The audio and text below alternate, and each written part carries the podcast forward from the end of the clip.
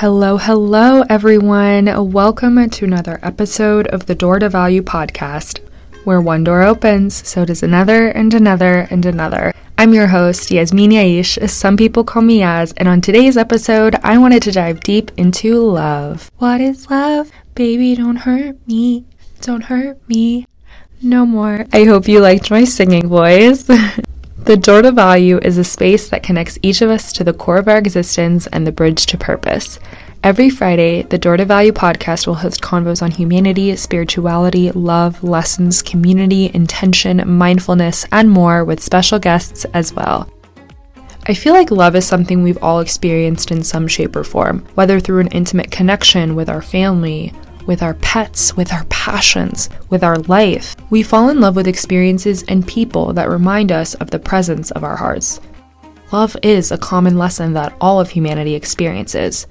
I only wonder why it's never taught in schools. See, we're taught at a young age to ask ourselves what we want to be when we grow up, starting at the age of five, but we aren't taught to think from our hearts, to learn more about love. And I know it seems mushy and super cliche and whatnot, but seriously, have you ever wondered why love isn't continuously taught throughout our young and adolescent life? I can only speak for the American school system here, and I'd love to know if any other countries have experienced the same. If you're listening to this right now and you're from another country, please send me a message so we can talk more about this. I'd love to learn more. Love truly is the foundation and the true core of our existence.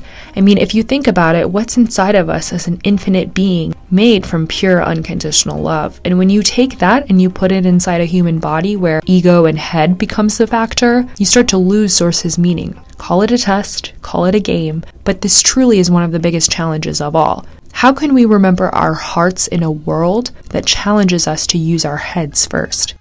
How invested are we in our 3D life to the point where we forget to live day by day, thinking and speaking on pure love, treating other humans equally and fairly on the basis of unconditional love? I oftentimes get so worked up about this because I didn't know the value that love has on our lives until heartbreak. It opened my eyes to the importance that love has on everything we do, how love trickles down the family tree, how love exists in every breath we take. Love is the sky, the air, the sun, and the moon. Love is the birds chirping and the sound of traffic. Love is in every single human being that walks this earth, from what may look like the worst person you've ever met to the most angelic. Love surrounds us beyond words can even be articulated. If we had to start from square one, how would we teach love? Well, it's super easy, and I've got an acronym for you that I think you'll like. So, I always talk about self love on my Instagram page. To me, love can only truly start when we go within, when we find love for ourselves among all of the flaws and intricacies of our being. The easiest way to start going within is looking at love from a means of listening openly, voluntarily, every day. L O V E. I'll say that again listening openly, voluntarily, every day. Start with doing this with yourself first. When you are pushing your attention inward so that you're listening openly with yourself, meaning with an open and compassionate mind, you actually allow a platform for your soul to be heard.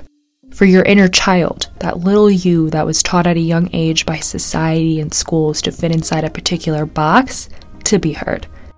When you make a conscious effort, you're now prioritizing your own needs first. You are providing a space for your truth to be acknowledged, a stage for your boundaries to be recognized, your voice to be heard, and the time that you have throughout your day to be spent and redirected back to you.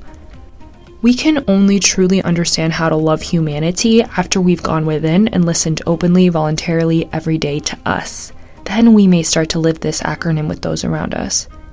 Understanding this being that we are, the soul that we are, will allow you to start to see others differently. Beyond this, you're going to start to see creation and all that is, physical and non physical, differently. We may not always find love within our hearts to share with the world around us, but if we can just tap in a little deeper with ourselves, I promise you, slowly, slowly, your heart will crack open. Your mindset will shift with this, so that when things do go wrong, and they may, we remember to be honest with ourselves and how we're feeling, then remember to go back to love. Your environment will totally shift with this frequency. Love is the root of all things. Thank you so much once again for joining this community and for listening to episode two of the Door to Value podcast. I want to edify you for having reached a point of your journey where your curiosity is connecting you with your soul. If you've listened to this episode, no matter what year it is, know that you are on a timeline for self discovery and self respect. You've opened a portal. It's a door to unmask all that no longer serves you and to utilize all that you have gained as a value moving forward. Until next time, my loves, where one door opens, so does another and another and another. Go and grow.